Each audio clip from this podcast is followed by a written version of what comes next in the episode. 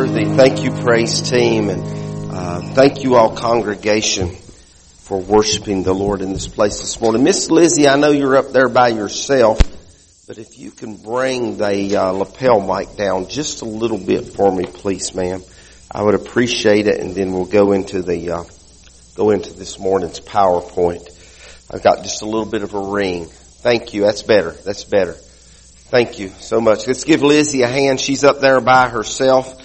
And uh, we got some people, some people that are not feeling well. Dave is another one that's not feeling well this week, and we miss he and Warren and Alicia being here, and and uh, Patrick and Joy and Rick and Trish are they're down in Georgia somewhere. I hope the weather's warmer down there where they're at than it is here. Um, I, I, uh, for all of you snow lovers, bless your heart. Uh, I've not had enough for this year. I'm ready for springtime, but, uh, but it's good to see you all here. We missed being here last Sunday. And, uh, uh, I miss seeing you when, when we're not together. We did come together Wednesday night. There wasn't, there wasn't so awful many of us. It was a good number, but, but don't forget about Wednesday night starting at 630 uh, youth goes immediately to the youth room, but then in here we come together and have prayer for 30, about 25 minutes actually, 25 or 30 minutes, and then we, um, we go into, uh, some worship and some share some time in the Word. Well, I want to welcome you home this morning. Since we missed last Sunday, it's our genuine welcome home to everybody. We're glad that you're back. And, uh, as we gather this morning, I don't know if any of you all watched the live, uh, I just did the devotion, I used my message from last, for last Sunday and I used it as a devotional and shared that live from our home. And I, I hope, I trust that some of you all got to watch it. But beginning at the first of the year, I begin to talk about the caution signs. Uh, caution signs as we start out this year, 2022 in the Lord. And I first begin to talk about that how uh, we need to ca- caution ourselves against lacking discernment. We need discernment. We in the day and the time, probably more than any gener than the, or maybe as much at least as any generation before us. I think we need discernment. I think I think we very well may be the generation that that witnesses the coming, the second coming, the second appearing of the Lord Jesus Christ. And we know as the, that occurs that the Bible teaches us and explains to us that the, the man of perdition is going to make himself more and more known during that season. I think that we are seeing that among us. I think we are witnessing that. Last week, last week I spoke about uh, in, in the in the in a devotional format. I spoke about uh, how that we need to caution ourselves that we don't seek the blessing and leave out the blesser. In other words, uh, the blessings are good. I like it. We felt the presence of the Lord in this place this morning. I love, as most Pentecostals say, I love getting me a blessing. But it's not the blessing that I pursue, but it's the blesser that we should pursue. And this morning I want to bring the, the last part, I divided it in three parts because I knew if I preached it all at one time we would be here an hour and a half and I didn't know if I could hold your attention that long probably couldn't. Cracker Barrel would have been waiting. But I want to preach to you, if you would, about the fog of false teaching. Now, you can see this very faintly and, it, and it's that way on purpose. That sign says caution, heavy fog. Now, many of you all can relate to that, especially in the last few days. Now I want to, I want to share with you a story. It's not really a story, it's an actual account that happened not too awfully far from here, maybe about an hour and a half from here. It occurred back in March of 2013.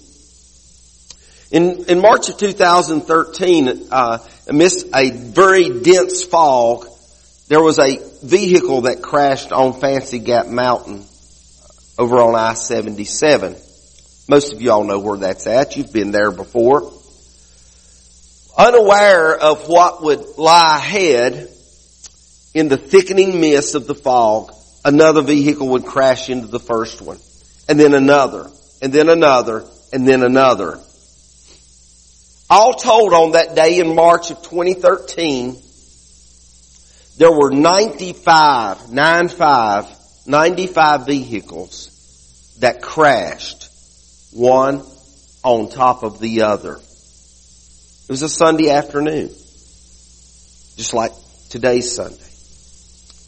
In that 95 vehicles, there were 24 people that were injured and there was three people that stepped out into eternity that lost their life. All because of thick fog. And it all started with just one vehicle that crashed in that fog. Now no doubt there were many factors that caused that tragic pileup, as I've already mentioned, but you see the lack of visibility, whether we blame it on the fog or whatever, the lack of visibility is the culprit. it's not that the drivers were without sight, because hopefully there was nobody blind that was driving. It's not that the drivers were without sight, but it was the circumstance or their surroundings that caused the blindness. Jesus cautions us about not going blind. And by that I mean not losing sight of Him. In this world that we live in now, we're living in a world that is fogged in with sin and unbelief. We're living in, in what we've always deemed to be the greatest nation on earth, and I tell you, I still think it is, and I'm proud to be an American, and I wouldn't want to live any other place on the earth that I know of. But even in the place that we live, we now live in what is considered a post-Christian society. and in that post-Christian society, so much of what people believe and what they think is we're just fogged in. we're fogged in and we don't know where to go. When we go to, I want you to go in your scriptures to Matthew chapter 1. Excuse me, Matthew 16 and 1. in Matthew 16 and 1, the scripture reads, the Pharisees and Sadducees came to Jesus and tested him by asking him to show them a sign from heaven. He replied, when the, when evening comes, you say it will be fair weather for the sky is red. And in the morning, today it will be stormy for the sky is red and overcast. You know how to interpret the appearance of the sky, but you cannot interpret the signs of the times. A wicked and adulterous generation looks for a sign, but none will be given it except the sign of Jonah. Jesus then left, left them and went away. When they went across the lake, the disciples forgot to take bread. Be careful, Jesus said. Be on your guard against the yeast of the Pharisees and the Sadducees. I want us to take heed to the, the warning that Jesus has given us this morning. I want us to look at caution, the fog of false teaching that lies ahead of us. We see that Jesus told these disciples to be on guard. Now, was he surprised that they had left and took no bread? I don't think so. I don't think anything surprises the Lord. But we need to be cautious about what we consume upon ourselves. Sarah had no idea what I was preaching on this morning, so those of you that sat in the life group in the fellowship hall, uh, she got over into my message somewhat. And that's okay. I think that's good. Makes me feel better about things. But we need to be cautious about teaching, uh, about the teaching and the preaching and the learning, if you would, that we're consuming. I'm not trying to make you, uh, I'm not trying to make you a skeptic by any means of everybody that preaches or teaches. I'm not, not suggesting that in the least. But not everything, not everything that's being taught, not everything that's being preached out there as awesome as it may appear, may be, may be in alignment with the Word of God. In other words, some of it, so, sometimes there, and, and it's nothing new, it's nothing unusual, it's, it's been throughout the ages of time, there, there are things that are taught and things that are preached that may not line up with the Word of God. There's been people and there's been people and movements that have tried to add to the Word of God, if you would. There's been people that have tried to take away from the Word of God, if you would. We have to be careful not to take the, the, uh, the content out of the context that it's given in. I think the, it's very critical of how we embrace the Word of God.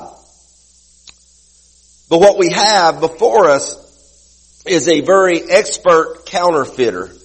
Uh, Scott's sitting back there in the room, and Scott, he he may have to verify this for me, but uh, somebody was telling me this week that right around in this area there's a new counterfeit one hundred dollar bill, and that counterfeit one hundred dollar bill. Uh, even the little marker does won't identify it as being counterfeit. Am I right, Scott? Is that good information? So, so it's somebody that's counterfeited. They've made it look so real and they, they've even tricked the system of that little marker that they swipe across it to, to identify it as being counterfeit. Now, if any of you all have any hundred dollar bills that you're concerned about, just bring them to me and give them to me. I'll take responsibility for them, okay? Just kidding. But an expert counterfeiter is one he can, he can take something and make it look real. Even to the point of faking experts, even to the point of faking, uh, in the case of counterfeit money, of, of faking some kind of device. Well, we know that there's even in this world of social media, there's people that clone your Facebook page or my Facebook page or your Instagram page. There's people that will clone you and pretend to be you and they'll ask somebody for money and, and if you go in and look at it, it, it looks like it's you until somebody says, hey, somebody has uh, hacked you or somebody's cloned you. You see, the expert counterfeiter doesn't give you the real thing but it looks so real that you think it is. You see, Satan has a tendency, despite sometimes what we think, he has a tendency to not to denounce the truth of God's Word. His tendency is not to denounce that God's Word is real. In fact, I believe that Satan realizes and recognizes that God's Word is truth and God's Word is real and He even, we find that He even identifies that or He, He will identify with that someday. I think He knows that. But rather what Satan attempts to do is to, is to twist the Word of God into a distorted mess of deception and confusion.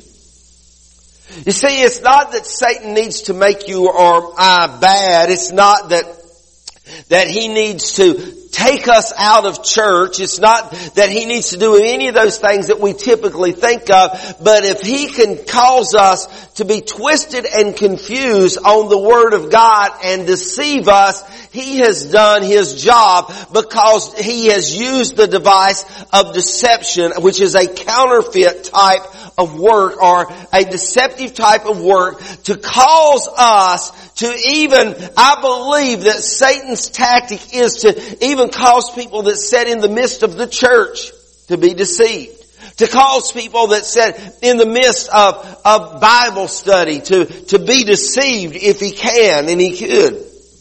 We see that this is not a new device that Satan uses. In fact, if you go back into Genesis chapter 3, and you begin to read there the, the age old story that all of us probably know about, and that's that, that account of Adam and Eve, and when God created them and He put them in the garden. But, but Satan, when he came to them, you find this in Genesis chapter 3 verse 4, Satan, he, he doesn't denounce anything that God necessarily had told them to do.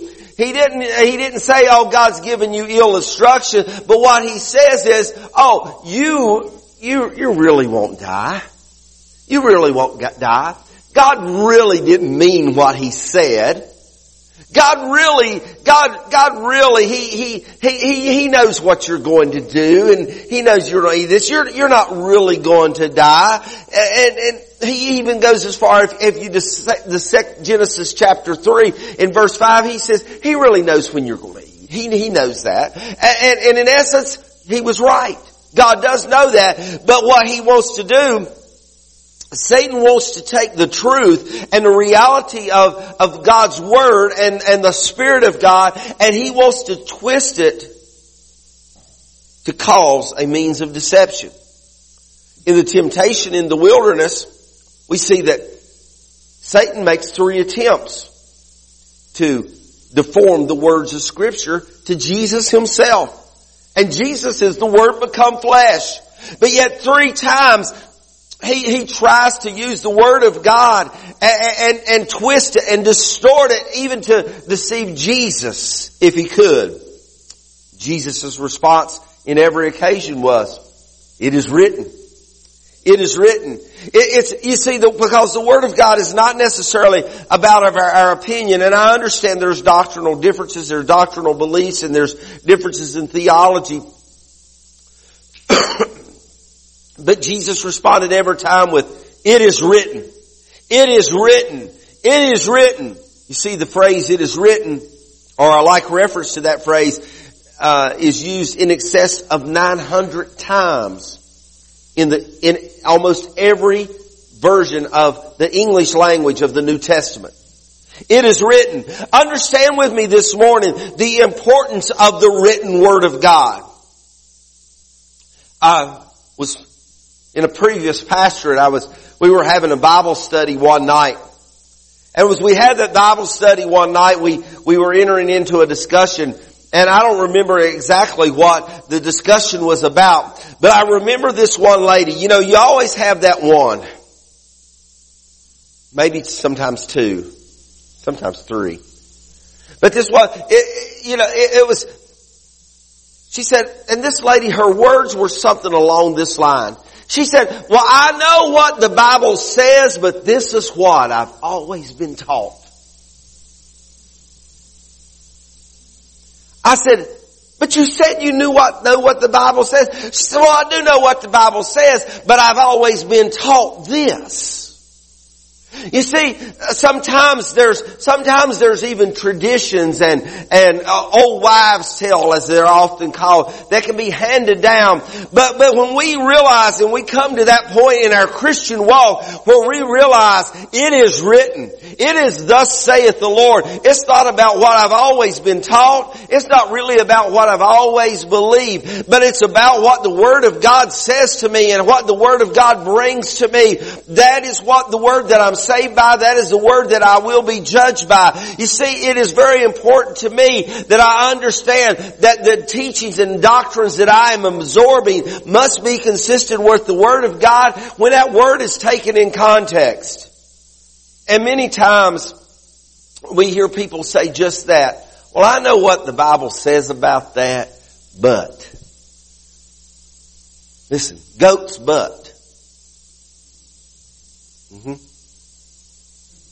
There, there's not room for but when it comes into the, the scripture and applying the scripture into our life. I know what the word of God says, but. But when we, when we put that but in there, that is, that is a, that, that word actually says, I know what the word of God says. And that word but means but this makes an exception to all of that. It's a conjunction. And, and in that, in that, the Word of God brings to me all that I need to know, all that I need to live by, all that I need to hang on to. But then we've got a master teacher. A master teacher. And when we come to that master teacher, there is a sudden shift that takes place. Because these guys are going across the, the lake they're traveling to the other side that I spoke about a couple weeks ago. they're going to a land, they're leaving Jewish territory, which was their domain. They're going to the other side of the lake, and as they get to the other side of the lake, they're going to, when that boat stops, we know, we know with the story, Jesus came walking to them, but they made it to the other side. When they get to the other side, they're no longer in the land of the Jews. They find themselves on the other side, which is the land of the Gentiles and the land of the Samaritans. So, so they, they, they go on a journey and it takes them out of, off that east side and it takes them over to the west side and there they find themselves in a sudden shift culturally and in their society. Some of you in here, I, okay, I, am technically I'm not middle aged anymore. I realize that, okay? Some of you in here saw more, some of you in here saw less than I have in life.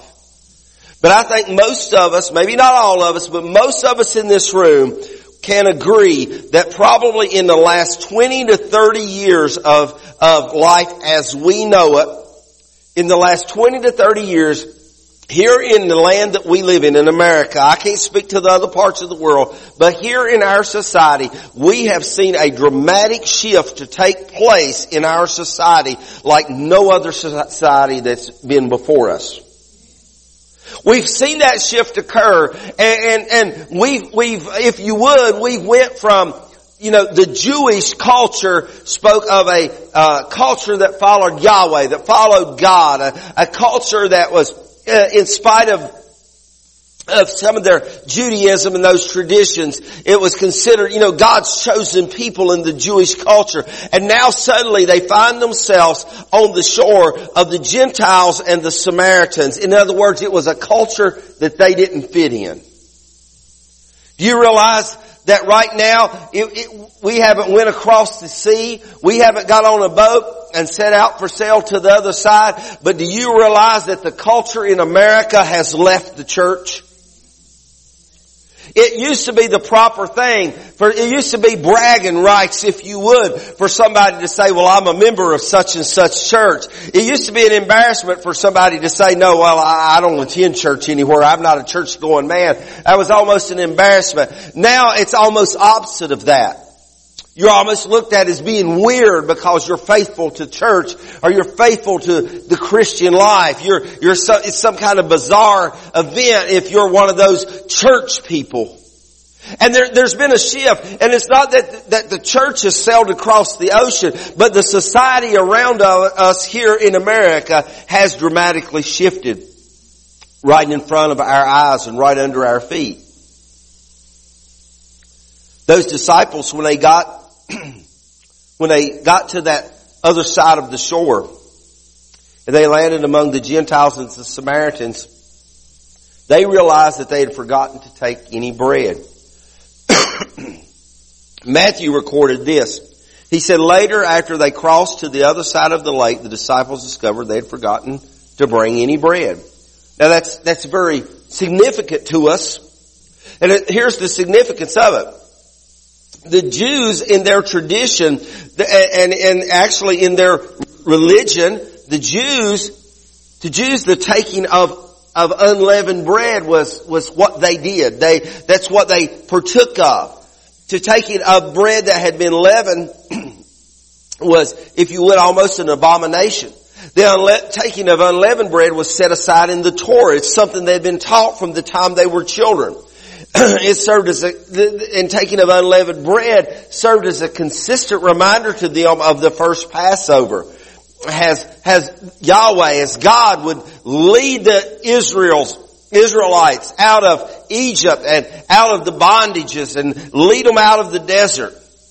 So it was very significant to those Jews. But now, they're dwelling in the land for unleavened bread is a rarity, if you would. It wasn't as popular. It wasn't as well known. You, it wasn't as easy to find. You see, the leaven in itself was not sinful.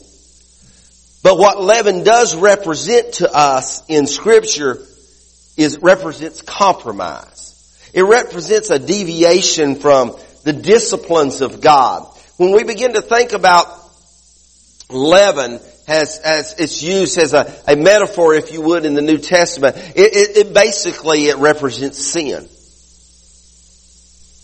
So now they have found, culture has shifted. Culture has shifted. They have, they have gone across the sea and now they're in a different culture and the culture of unleavened bread is no longer the prominent culture. So in the natural sense, they would probably, being good Jews, they probably would pursue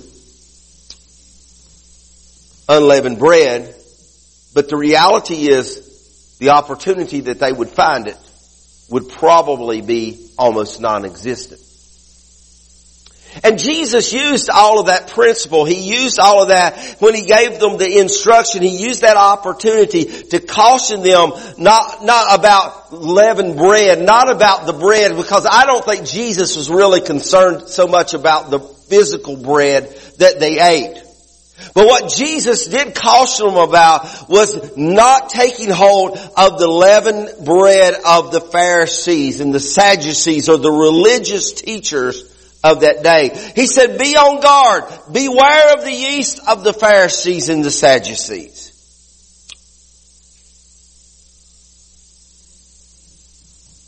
You know, and sometimes we can find ourselves guilty in, in many ways. And, you know, abstinence is, is a, abstinence is a big word. You know, that, that, that is a, if we can abstain from anything, that, that is totally removing anything from our life. Abstinence is big. Abstinence is big.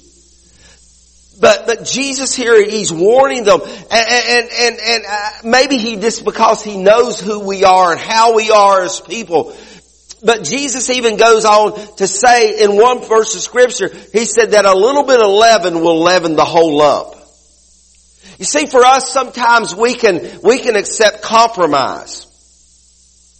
Sometimes we can uh, uh, even accept a, a, a twisting of Christian doctrine. We can accept a, a, like that lady that I described to you that said, well, I know what the word says, but I've always been taught. You see, a little bit of leaven the scripture teaches will leaven the whole lump. I used to do, I did body work for a lot of years. auto body work. And, uh, those of you that, the guys, maybe some of you ladies have done it before, but there's this, there's this, you, you get a gallon bucket of this stuff. It's either called Bondo or you can buy it in fiberglass. And then you get another little tube. You get a big old bucket. It's a gallon bucket. And then you get another little tube that's about this long and about this wide and it's got hardener in it. And, and what you do is you, you put just a little bit of hardener in that Bondo and in about 10 minutes, unless you mix it up totally wrong, maybe quicker than that, that, that, that cream has already hardened up and it gets so hard that you can sand it and you can paint it. Now, here's what happens. That little tube will, is enough, usually more than enough to harden that whole gallon bucket of that, of that putty, of that cream. And, and, and it's made and it's designed where you get just a little bit out and you mix some up and you use it and you get a little bit more out. That's typically the, the, the process. But I had a guy that I, a friend of mine, he didn't know any better and he mixed up some and put just a little bit in it, but he didn't use it all. So he took what he hadn't used and scraped it right back in the bucket. It didn't happen instantly. It didn't, it didn't, it didn't happen in a flash of a moment. But a few days later, he went to open and opened up that bucket that had the remaining part of that body filler in it and guess what had happened? That little bit of hardener, it's a catalyst, that little bit of catalyst, that little bit of hardener had hardened the entire bucket. It didn't take much. He still had a tube of stuff. But that little bit that he scraped out in that bucket, it had, it had the ability over, over a few days, it had the ability to cause that entire bucket to set up and to become hard and become unusable, if you would. You see, when we begin to look at what Jesus is teaching us here, we find that, that he's saying a little bit of leaven will leaven the whole lump.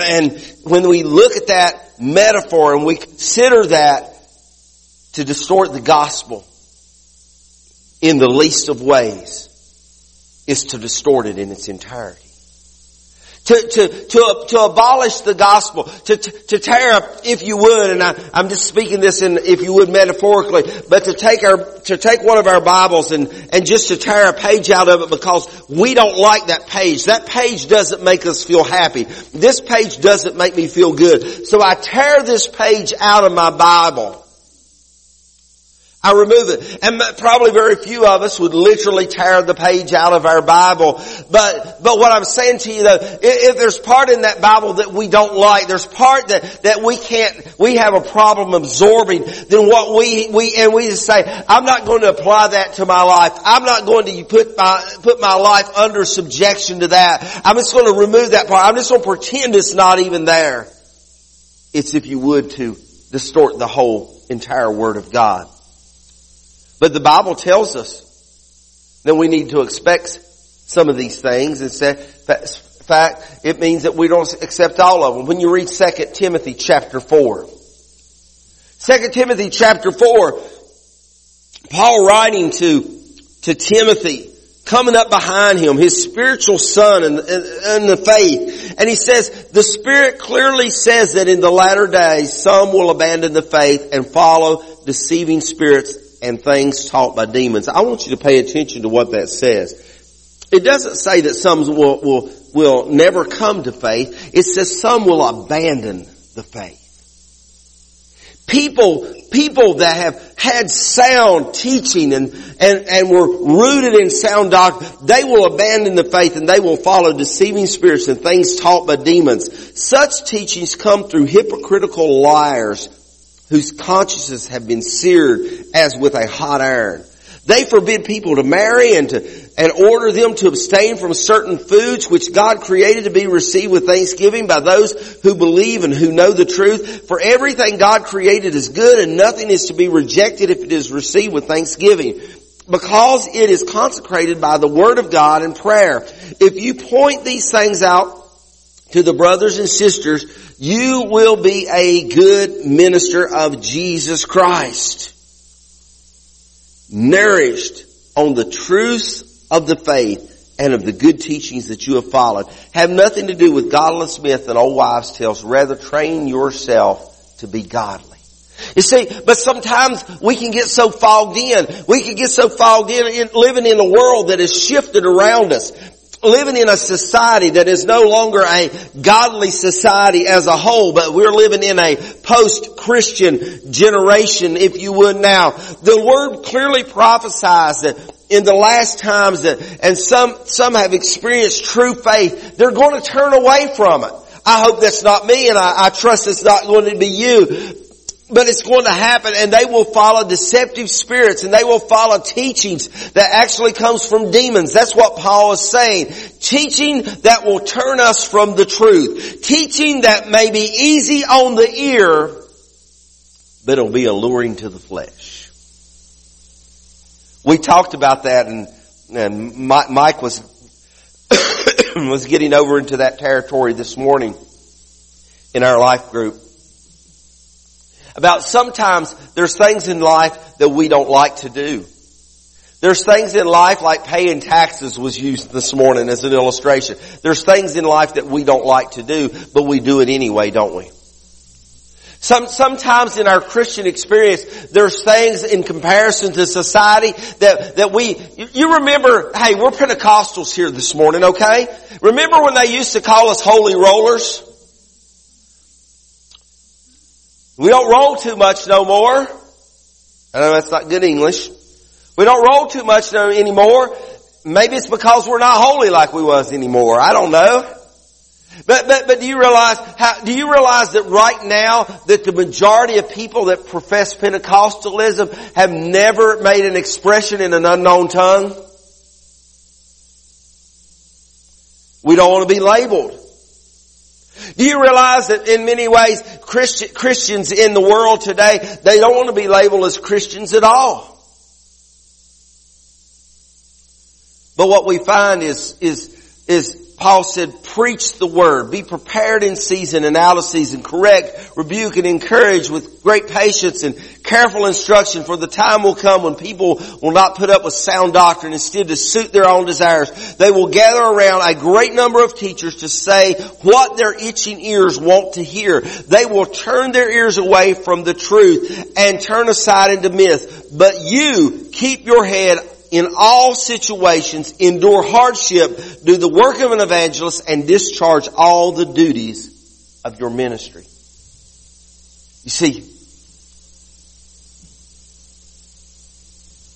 I, I, I don't mean to be morbid this morning. And I don't mean to be discouraging by any means. I mean, this is, a, this is a time of encouragement when it comes down to it. But in the age that we live in right now, if we truly believe that the coming of Jesus is closer than it's ever been before, and common sense tells us that, we shouldn't expect anything less than what we're seeing going on in the world around us. But what we have to do is protect our hearts and not get fogged in to what the world is doing and what the direction that the world is taking and the beliefs of society that are happening all around us. We still must believe the Word of God. We still must stand true to it. So here's our best defense. Two things I want to share with you in our defense.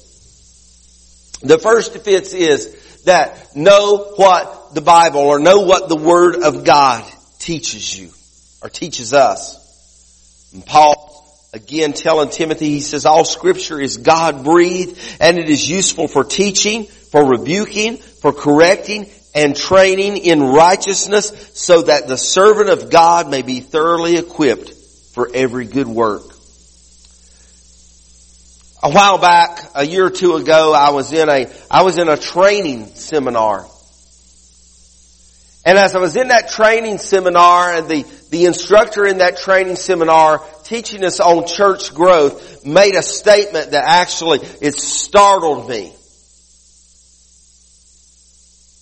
Because he was talking, he was, he was going around the room and he, as he asked around the room what different people were doing in their church and, and you know, we we, I, will be frank with you, we went through so many church growth seminars. If we don't know how to do it by now, we're never gonna catch it, are we, John?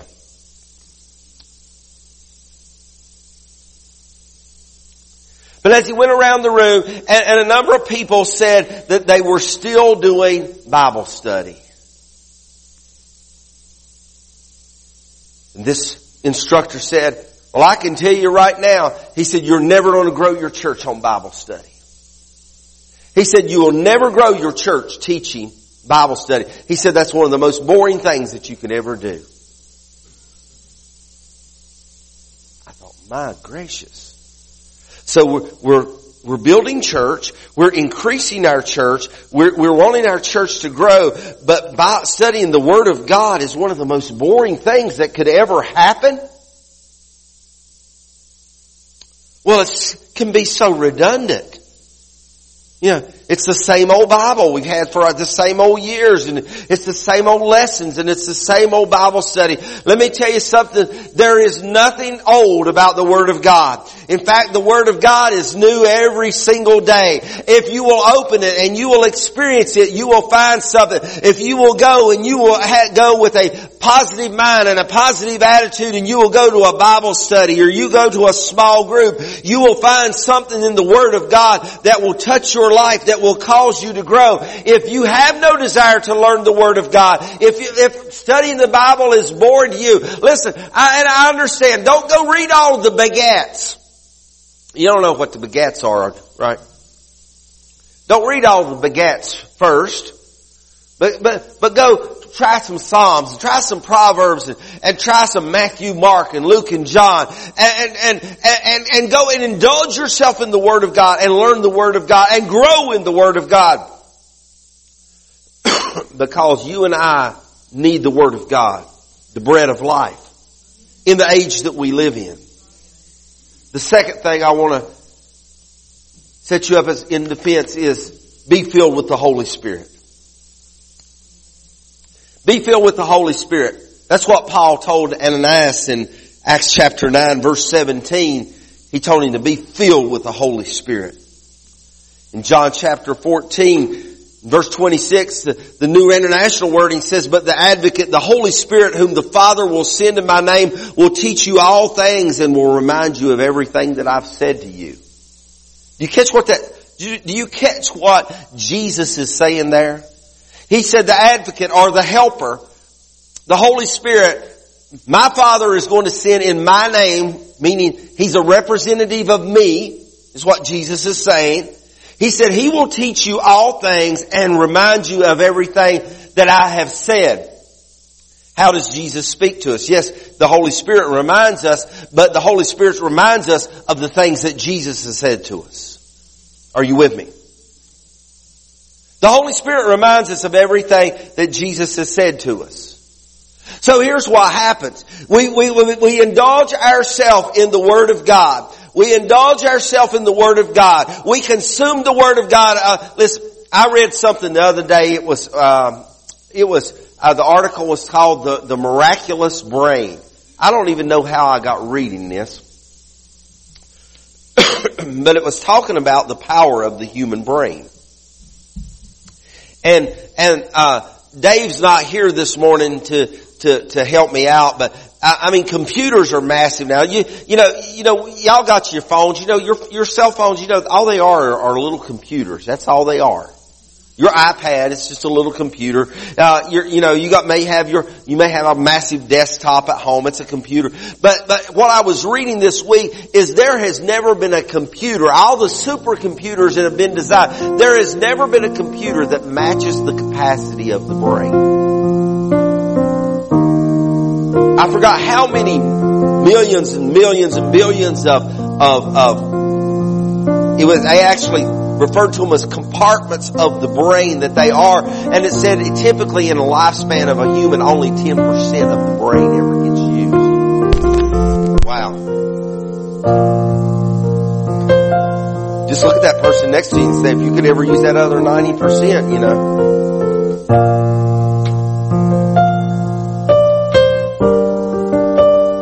Even in the capacity, you know, I, have I've been a student of the Word of God for, oh, oh, well over 40 years.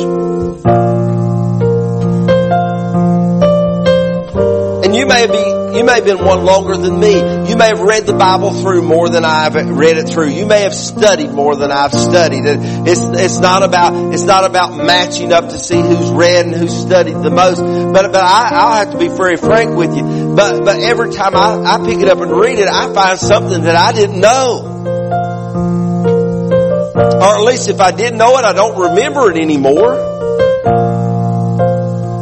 And I found myself in situations where there's times that, that, that I'll be maybe meeting with someone or dealing with someone in a situation and, or, or maybe it's even in my own personal life and, and suddenly, suddenly as, as I pray about that situation, the Holy Spirit will begin to bring back to my remembrance what the Word of God says in that circumstance. You see, you see our defense is not only the Word of God, but it's also the Holy Spirit. And the Holy Spirit brings back to us because the words, the things that Jesus taught us is His Word.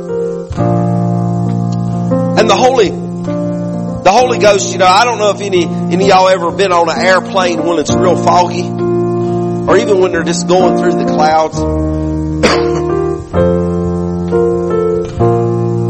but you know, I, I, I, I'm glad I was on an airplane one time and it was real foggy and real cloudy. I was flying to Pittsburgh and it was a small plane. It was a smaller plane, a commuter plane and, we're flying and you can't see the fog's thick and all outside and, and it's cold about this time of year and all of a sudden here comes the pilot walking back through the plane and you know, and I'm, think, I'm thinking, who's flying this thing? You know. But you know those planes have, they have a system, it's called a navigation system. Autopilot, if you would. It, it, it works off of radar. And sophisticated equipment. You know what? There's a lot of sophisticated equipment in the world. There's a lot of massive radar systems, but there is not a system that exists that's ever been known to mankind that is massive and is accurate, has the working of the Holy Spirit. There's not a surveillance system. There's not a guidance system. There is nothing in compare to the working of the Holy Spirit as He leads us and guides us through life. But we must indulge ourselves in the Word and then let the Spirit bring that to, bring that to the forefront if you would or edify that in our lives. Here's the thing. The Word and the Spirit. The Word and the Spirit always complement one another. The Holy Spirit is not going to tell you something that the Word of God doesn't support.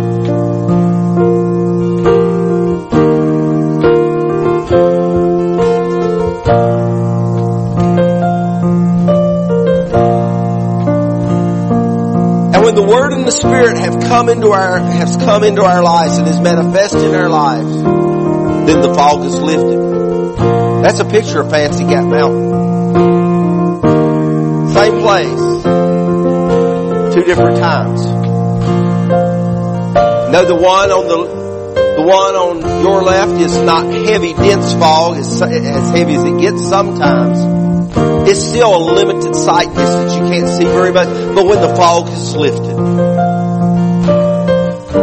reminds me of an old rock song. I can see clearly now the rain is gone. I know some of y'all sanctified, you never listened to that. But I can see clearly now that the rain is gone. But, but once the fog is lifted, once the fog is gone, once everything is rolled back, the Word and the Spirit has we can see clearly everything God has planned for us in our lives.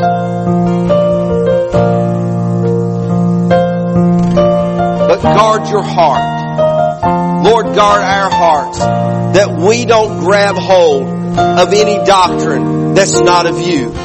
That we don't grab hold of, of some easy believism or something that's just going to make me feel good. I want to indulge myself in the Word and be navigated by the Holy Spirit. And if I do that, I can make it through the foggiest of nights, no matter what comes or what goes in the day that age that we live in. If I will put my dependency upon the Word of God and the working of the Holy Spirit to bring it manifest in my life, God is going to guide me and lead me through. He led those disciples to the other side. He brought them to that place. He says, you don't have any bread, but He took care of them anyway. He reminded them about how He had fed uh, uh, 5,000 plus the women and children on the hillside. He said, I'll take care of you, but you need to be aware of the leaven of the Pharisees and the Sadducees. He said, they'll feed you something that you don't need. And that's exactly what the world would do to us today. it's what the enemy would like to counterfeit us with. I don't have a problem with systems. I don't have a problem with programs. I don't have, I don't have a problem with techniques. I don't have a problem with any of that. But I want to tell you something. We can have all of the techniques. We can have all the programs. We can have all, we can have everything that we need to do. We can, we can have everything mapped out and laid out.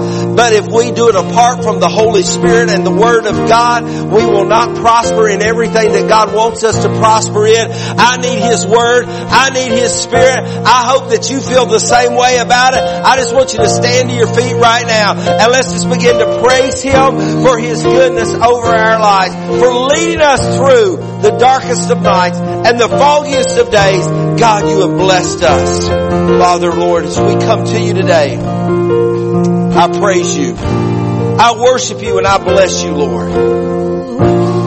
For you are the light in the darkness. Lord, I, I just praise you today, Lord, because you are my, you are my lead. You are my guide. Lord, you'll never lead us astray. You'll never, you'll never depart from us, Lord God. You, you will never take us, Lord, in, in the wrong direction. You'll never take us, Lord, to a place, Lord God, where I should not go. Difficult times, Lord, you will be my stay. Lord, in the troublesome times, you'll be my comfort. Lord, you will bless and you will keep. Lord, you'll watch out over me, Lord. Lord, you are so good, Lord. Lord, we cherish your word. We cherish your Holy Spirit. And Lord God, today we just worship you because you are good and you are lovely, Lord God. And today, Lord, there is nothing that will come my way. There is nothing that will befall me, Lord, that will pluck me out of your hand, Lord. As long as I put my trust, I put my hope, I put my confidence in you, Lord. God, I pray for people in this room this morning, those that may be watching. God, I just pray that, Lord, that they'll have confidence in your word. I pray that they'll have confidence in your Holy Spirit. Lord, may we experience a revival of the Word of God and a renewing of the Holy Spirit in our lives. Lord, that we, we in this time, in this day of trouble and, and as darkness seems to flood in around us, that we may be a people, Lord God, that stand true to you, true to your Word. God, and we'll not give heed to doctrines of devils and seducing spirits, but God, we will hold fast to your word. Black will be black and white will be white. Lord, there will be no gray in between. But God, we will hold to your truth, Lord Jesus. Lord, our yays will be yays and our nays will be nays. God, you, Lord Jesus, you Jesus, bless us and bring us into that strength, Lord. As your heads are bowed and eyes are closed in this room this morning, I just want to ask you a question. If you're in here, you don't know Jesus, or maybe you've parted from Him, maybe your faith has waned, maybe you've drifted. If that's you this morning and you would like to say, Pastor, I just need prayer. I'm not going to embarrass you. You don't want to come up here, I'm not going to make you come up here. But if that's you and you just need prayer, would you just raise your hand this morning and say, pray for me? Anybody in this room? Thank you. Is there any more in this room? Pastor, my faith is waned. My faith is waned. Any others?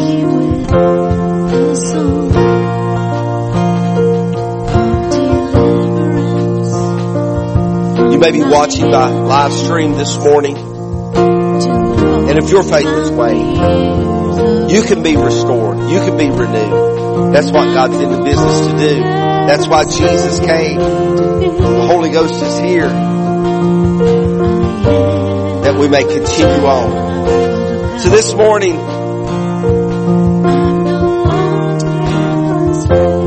if you desire, if you desire to spend some time in the altar, I would say the altar is open, but it's never been closed. So it's not necessarily open, but the altar is available if you would like to come pray. Anybody in the room.